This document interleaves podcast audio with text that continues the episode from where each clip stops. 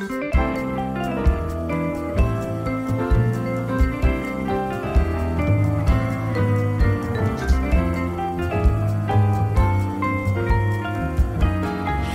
hello and welcome back to Read This Next with Ruth and Nicole. Uh, it's been a long two months and now we're getting back into filming it. Uh, but this week we're doing a topic uh, that I really enjoy. Um, we're, do, we're focusing on fiction with Greek mythology that either inspired it or it takes place during uh, ancient Greek times. Um, but mostly because, I don't know if you knew this, Ruth, but Percy Jackson is being rebooted as a TV show.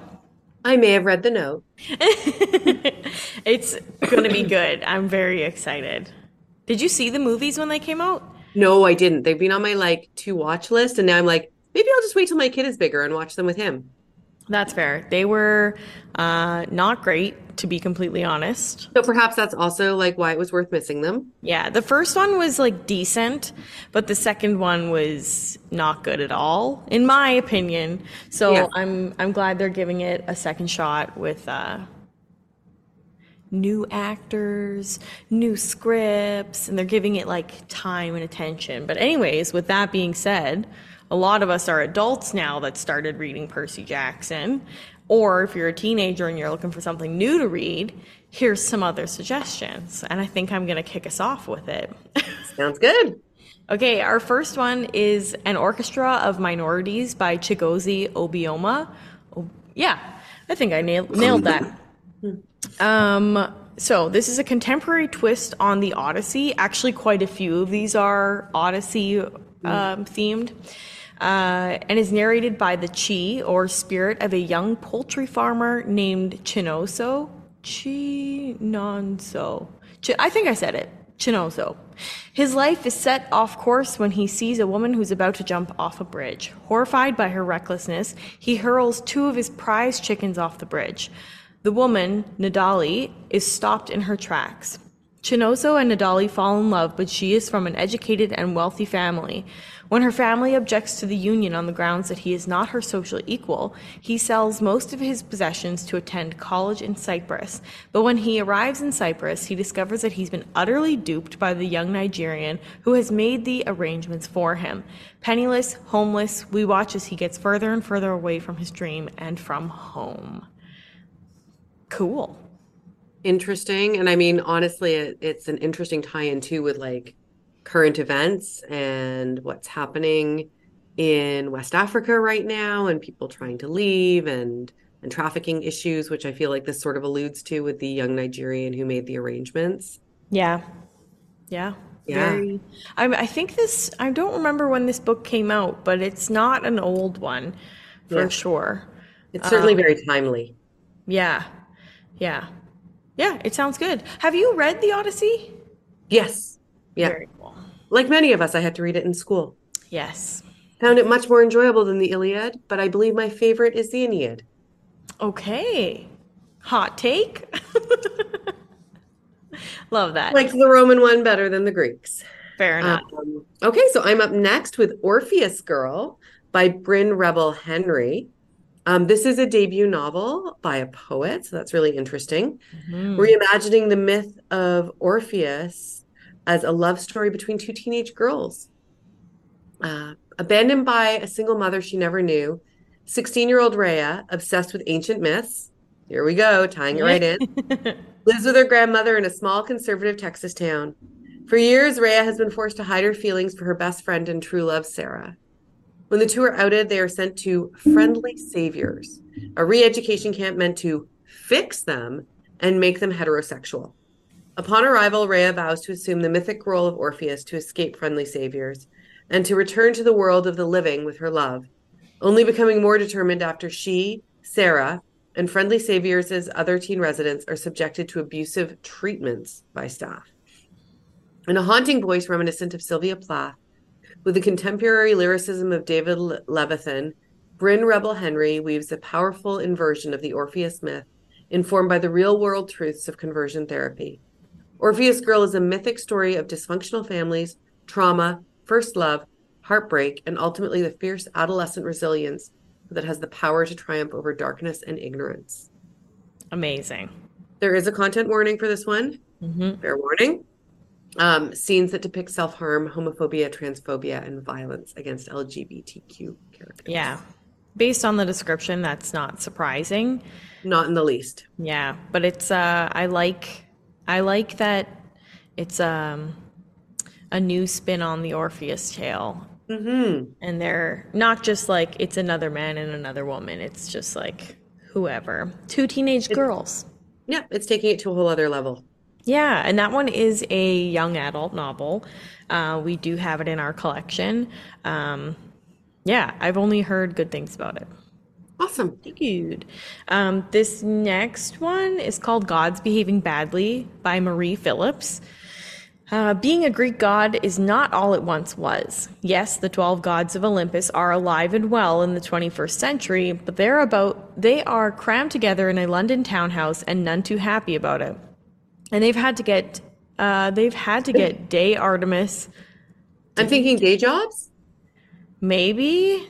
Oh, they've had to get Day Artemis as a dog walker, P- Apollo as a TV psychic, Aphrodite as a phone sex operator, and Dionysus as a DJ. That's pretty sick. Uh, even more disturbingly, their powers are waning, and even turning mortals into trees, a favorite pastime of Apollo's, is sapping their vital reserves of strength. Soon, what begins as a minor squabble between Aphrodite and Apollo escalates into ep- an epic battle of wills. Two perplexed humans, Alice and Neil, who are caught in the crossfire, must fear not only for their lives, but for the survival of humankind. Nothing less than a true act of heroism is needed, but can these two decidedly ordinary people replicate the feats of mythical heroes and save the world?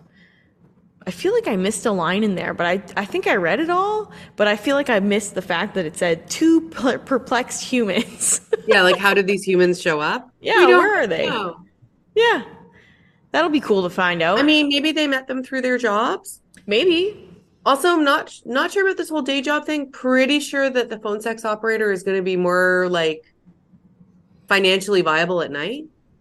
Yeah, I don't know. I think they're just. I wonder if Day Artemis, they say, like, because isn't she associated with the moon?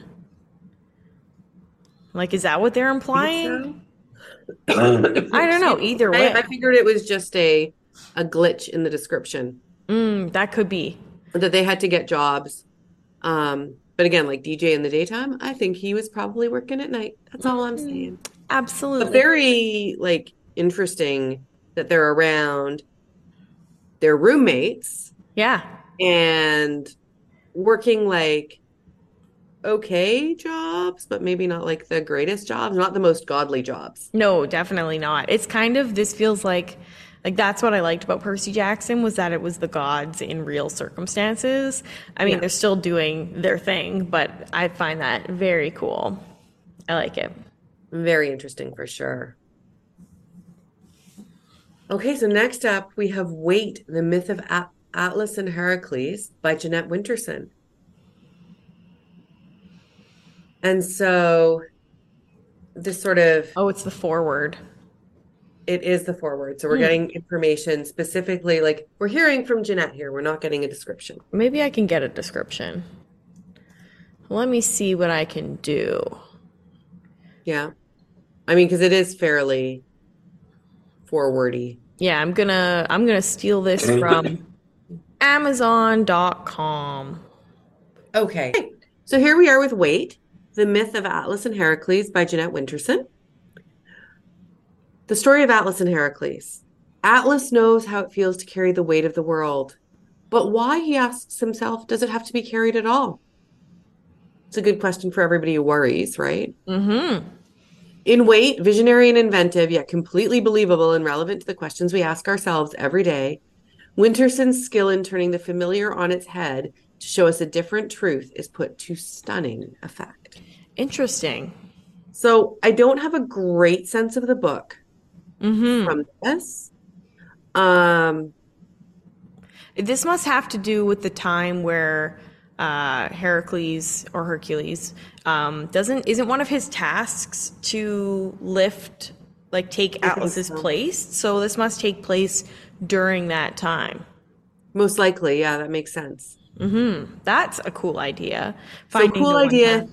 thin information, Mhm. but uh, you know, all we need is a tidbit to get us interested in reading books. Yeah, and if you're into Greek mythology, this is a good one. I mean, there's uh, you're not going to see. I think maybe I put one popular or like title that I had already heard of on here, but if you're looking for or if you're into those books, um, there's one called Circe. There's one called Clymenestra. Clymenestra? and there's one called mean, Achilles. Is that the other one? it might be. Yeah, those ones are all very popular Greek mythology, so those are also available if you're interested. But this list is for the people who have already read those. I So- need to expand. Yeah. This next one is The Silence of Girls by Pat Barker, and I loved the cover of this. It had a different cover um, when I originally put it on here, but this one's way better. Okay, and this was a series. So, the ancient city of Troy has withstood a decade under siege of the powerful Greek army, which continues to wage bloody war over a stolen woman, Helen. In the Greek camp, another woman, Briseis, watches and waits for the war's outcome. She was queen of one of Troy's neighboring kingdom and kingdoms until Achilles, Greece's greatest warrior, sacked her city and murdered her husband and brothers. Uh, Briseis becomes Achilles' concubine, a prize of battle, and must adjust quickly in order to survive. In order to survive a radically different life, as one of many conquered women who uh, served the Greek army. When Agamemnon, the brutal political leader of the Greek forces, demands Briseis for himself, she finds herself caught between the two most powerful of the Greeks. Achilles refuses to fight in protest, and the Greeks begin to lose ground on their Trojan opponents. Keenly observant and coolly unflinchingly about Hmm.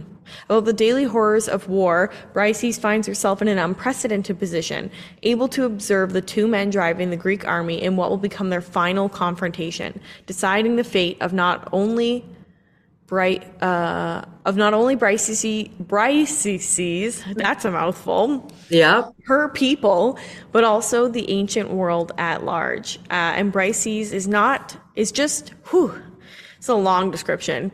It is. is just one among thousands of women living behind the scenes in this war. The slaves, the prostitutes, the nurses, the women who lay out the dead, all of them erased by history. With breathtaking historical detail and luminous prose, Pat Barker brings the teeming world of the Greek camp to life, which is super cool because I think when we think about Greek mythology, just like Pat Barker and, and this description is saying, it's always about Achilles, Odysseus, Ajax, all those people. Like it's never about the ladies. It's like, oh, Helen started the war.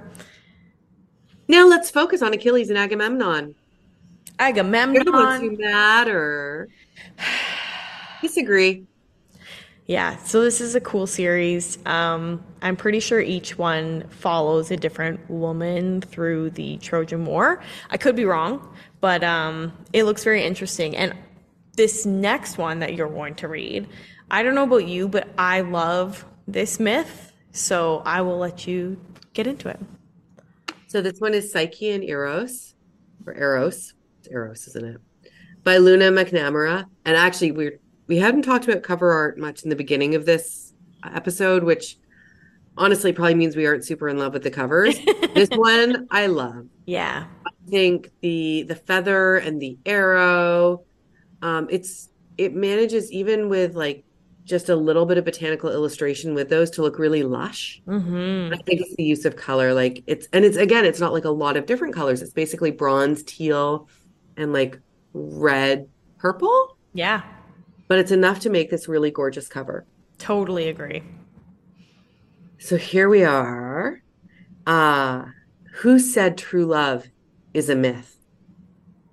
A prophecy claims that Psyche, princess of Mycenae, will defeat a monster feared even by the gods.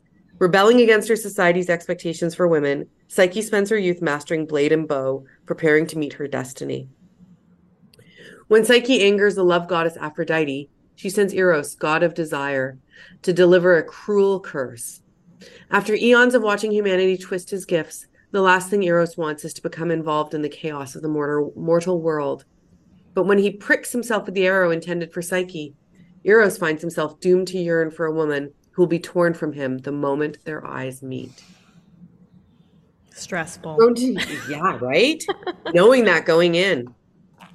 Thrown together by fate, headstrong Psyche and world weary Eros will face challenges greater than they could have ever imagined. And as the Trojan War begins and divine powers try to keep them apart, the pair must determine if the curse could become something more before it's too late. A joyous and subversive tale of gods, monsters, and the human heart and soul, Psyche and Eros dazzles the senses while exploring notions of trust, sacrifice, and what it truly means to be a hero. Wow. With unforgettably vivid characters, spellbinding prose, and delicious tension, Luna McNamara has crafted a shimmering and propulsive debut novel about a love so strong it defies the will of Olympus. We love to see it. I'm I like I said, I'm obsessed with Psyche and Eros um, retellings because it's just such a like there's um I can't remember who wrote it now, but there's uh, one called Ari Ariwal. I think it's like Laura spelled backwards essentially, but with an Oh yeah. and it's um it was the same thing like reading it there's so many different ways that you can turn the myth and it's uh always bittersweet and I like that. Yeah, very good. This next one, talk about gorgeous cover art. This one is stunning.